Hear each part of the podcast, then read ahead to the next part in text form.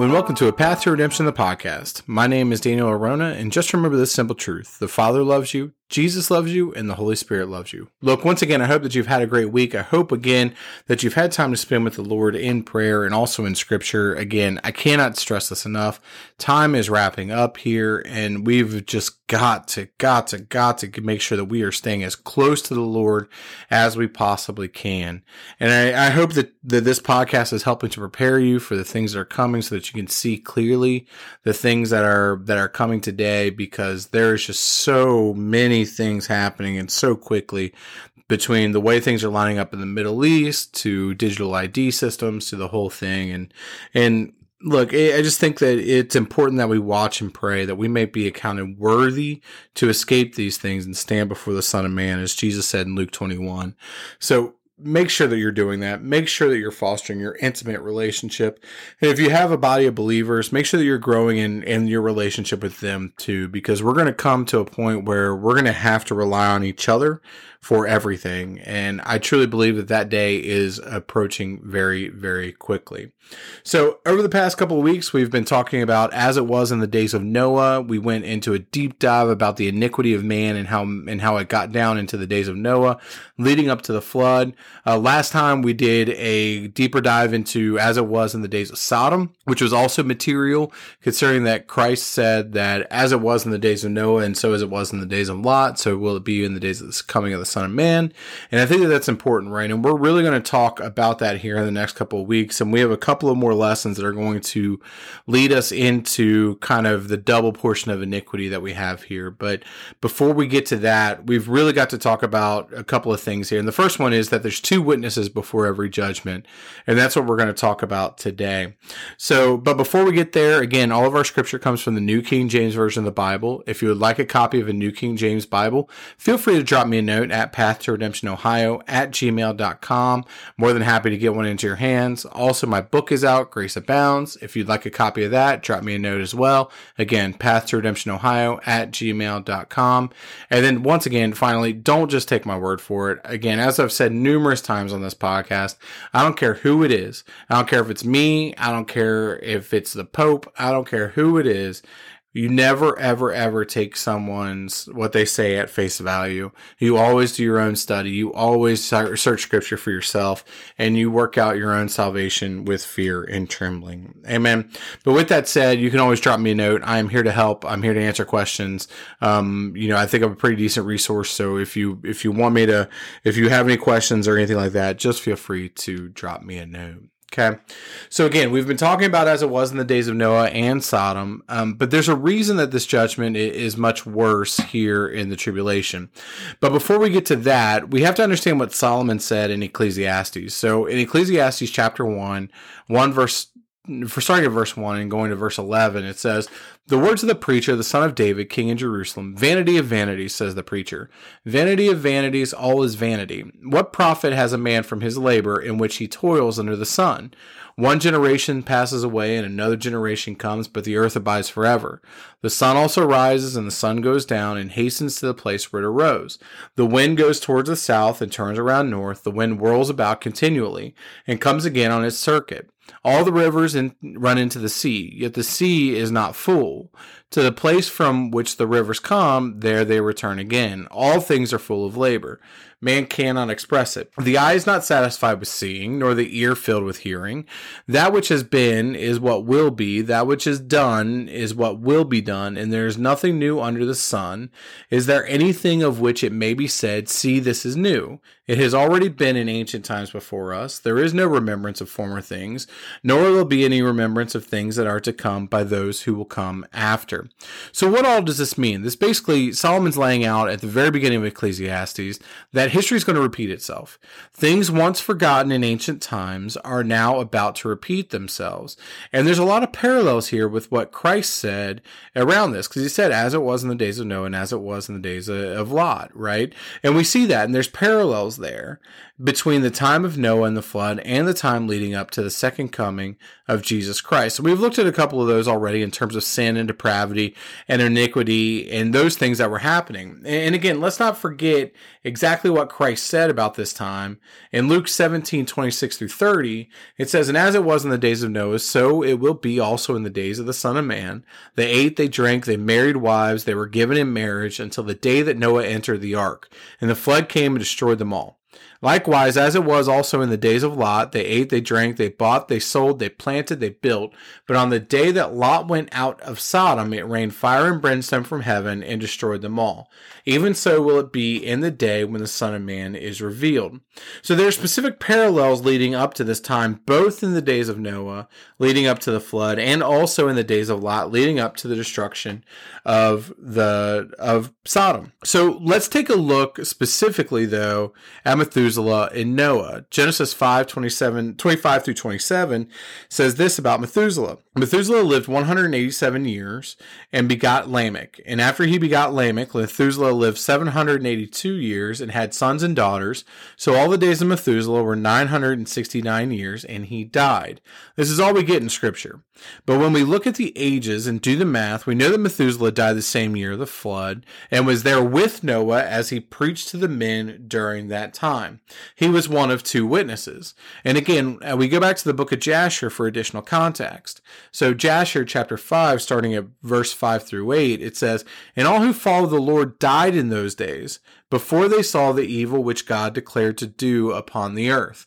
And after the lapse of many years, in the 480th year of the life of Noah, when all those men who followed the Lord had died away from amongst the sons of men, and only Methuselah was then left, God said unto Noah and Methuselah, saying, Speak ye, and proclaim to the sons of men, saying, Thus saith the Lord, Return from your evil ways and forsake your works, and the Lord will repent of the evil that he declared to do to you, so that it shall not come to pass. For thus says the Lord, Behold, I will give you a period of 120 years. If you will turn to me and forsake your evil ways, then will I also turn away from the evil which I told you, and it shall not exist, says the Lord. So we know that this is corroborated by you know, Genesis chapter 6, starting at verse 1 and going to verse 12, it says, Now it came to pass when men began to multiply on the face of the earth, and the daughters were born to them, that the sons of God saw the daughters of men, that they were beautiful, and they took wives for themselves of all whom they chose.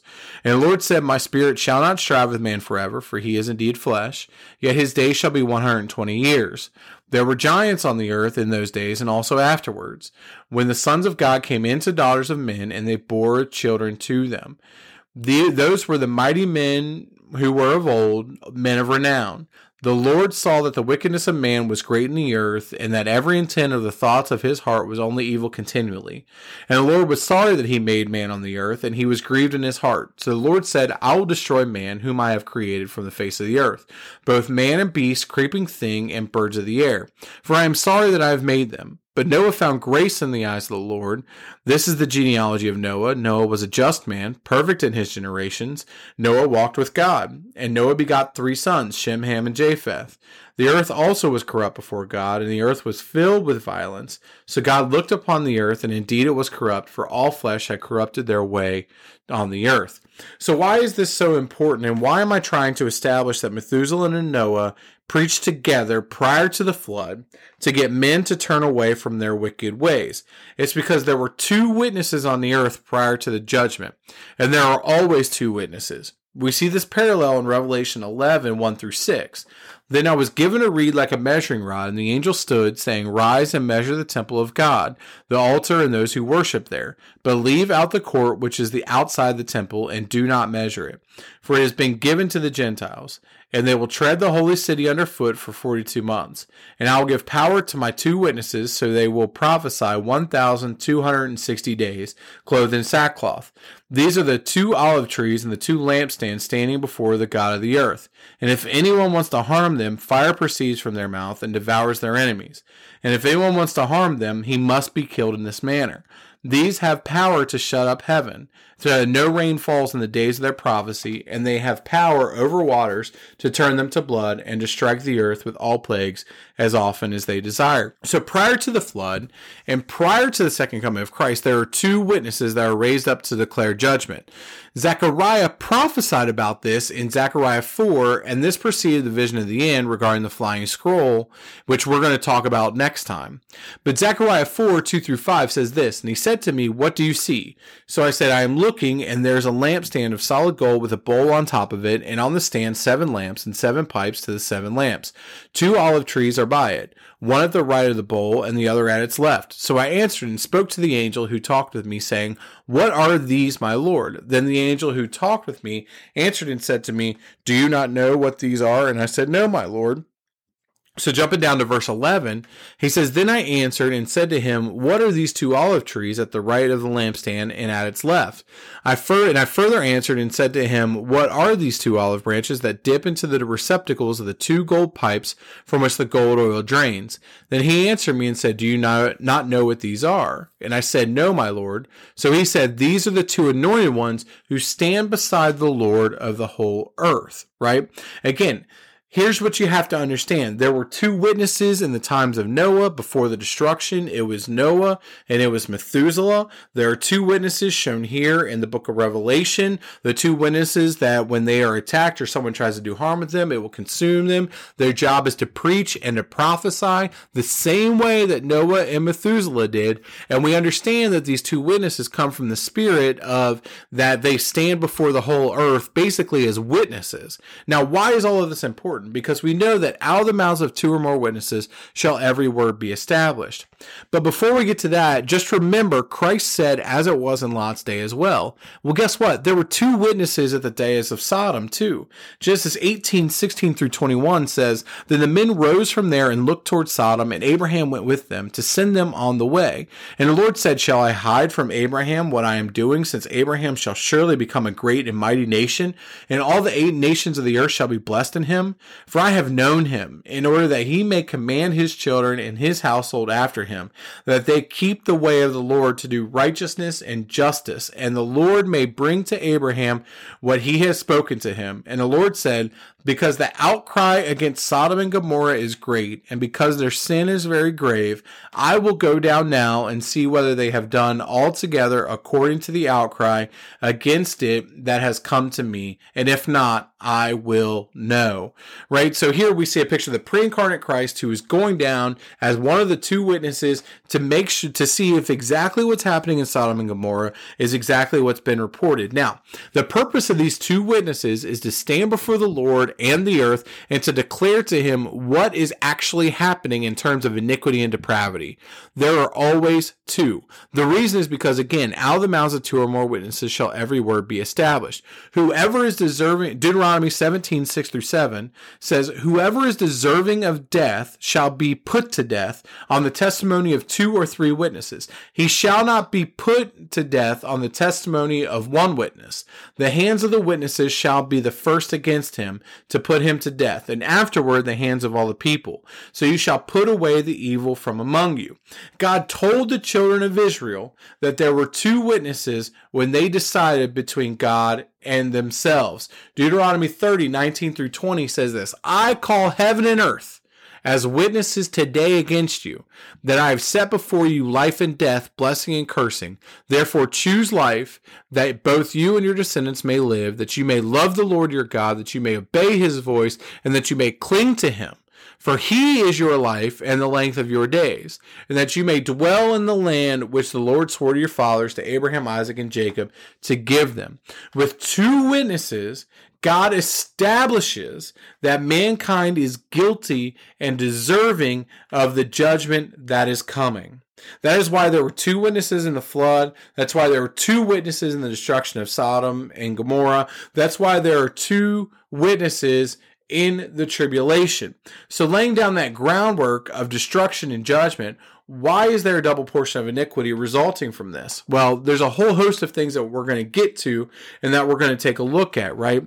But at the end of the day, it's out of the mouths of two or more witnesses that every word is going to be established. Now, here's the other thing I would tell you is that I would personally would argue that there are always two witnesses every single time that judgment falls. It doesn't matter if it's on a nation, it doesn't matter if it's in your own personal life, it doesn't matter in any of those things. And oftentimes, one witness is the Holy Spirit, and the other time, the other witness may be your own spirit, acknowledging that you're making a mistake and that things have to change. Or it may be a multitude of witnesses as well, whether it's a bunch of people praying for a nation or trying to to levy God to go back to a nation that that or to show mercy and grace to a nation, similar to what happened in, in Nineveh, right? Because we know that Jonah that saw the sins of Nineveh and gave them they were given an opportunity to repent and it bore witness with them so that they ultimately became set themselves on ashes and sackcloth right because we know that if my people which are called by my name shall humble themselves and pray and turn from their wicked ways then I will hear from heaven I will forgive their sins and I will heal their land right so we've got to understand that portion of this is that there is a way out of this even if there's two witnesses here there is always a way way of escape. Now, look, we go back and we see what God said, it again in the book of Jasher, where he said, You know what? I'm going to give you 120 years. And he said, Speak ye and proclaim to the sons of men, saying, Thus says the Lord, return from your evil ways and forsake your works. And the Lord will repent of the evil that he declared to do to you, so that it shall not come to pass. For thus says the Lord, Behold, I give you a period of 120 years. You will turn to me and forsake your evil ways. Then I will also turn from the evil which I told you, and it shall not exist, says the Lord. The Lord will always, always give us an opportunity to repent give us an opportunity to turn away from all the things that we are doing wrong, to give us an opportunity to turn back to Him. It's happened so many times in our own nation. In fact, that I think it's material for us to understand that, that it's happened that many times in America. America has been through this so many times and yet has repented and every single one of them up until now right? See, God always gives us that opportunity. But here, let, us look at this. In in 1863, when Abraham Lincoln was president, we were in the the heart of the Civil War. It was unsure of how exactly this whole thing was going to fall. And Abraham Lincoln issued a proclamation as the president of the United States, and I'm going to read that to you here. And it says, whereas the Senate of the United States, devoutly recognizing the supreme authority and just government of Almighty God in all the affairs of men and of nations, has by a resolution requested the President to designate and set apart a day for national prayer and humiliation. And whereas it is the duty of nations as well as of men to own their dependence upon the overruling power of God, to confess their sins and transgressions in humble sorrow, yet with assured hope that genuine repentance will lead to mercy and pardon, and to recognize the sublime truth, announced in the Holy Scriptures and proven by all history, that those nations only are blessed whose God is the Lord. And insomuch as we know that by his divine law, nations, like individuals, are subjected to punishments and chastisements in this world, may we not justly fear that the awful calamity of civil war, which now desolates the land, may be but a punishment inflicted upon us for our presumptuous sins, to the needful end of our national reformation as a whole people we have been the recipients of the choicest bounties of heaven. We have been preserved these many years in peace and prosperity. We have grown in numbers, wealth, and power as no other nation has ever grown. But we have forgotten God. We have forgotten the gracious hand which preserved us in peace and multiplied and enriched and strengthened us. And we have vainly imagined in the deceitfulness of our hearts that all these blessings were produced by some superior wisdom and virtue of our own. Intoxicated with unbroken success, we have become too self sufficient to feel the necessity of redeeming and, per- and preserving grace, too proud to say that God made us. It behooves us then to humble ourselves before the offended power, to confess our national sins, and to pray for clemency and forgiveness. Now, therefore, in compliance with the request and fully concurring in the views of the Senate, I do by I do by this my proclamation designate and set apart Thursday, the 30th of April, 1863, as a day of national humiliation, fasting, and prayer. And I do hereby request all people to abstain on that day from their ordinary secular pursuits and to unite at their several places of public worship and their respective homes in keeping the day holy to the Lord and devoted to the humble discharge of their religious duties proper to that solemn occasion. All this being done in sincerity and truth, let us then rest humbly in the hope authorized by the divine teachings that the united cry of the nation will be heard on high and answered with blessings no less than a pardon of our national sins and the restoration of our now divided and suffering country to its former happy condition of unity and peace in witness whereof I have hereunto set my hand and caused the seal of the United States to be affixed.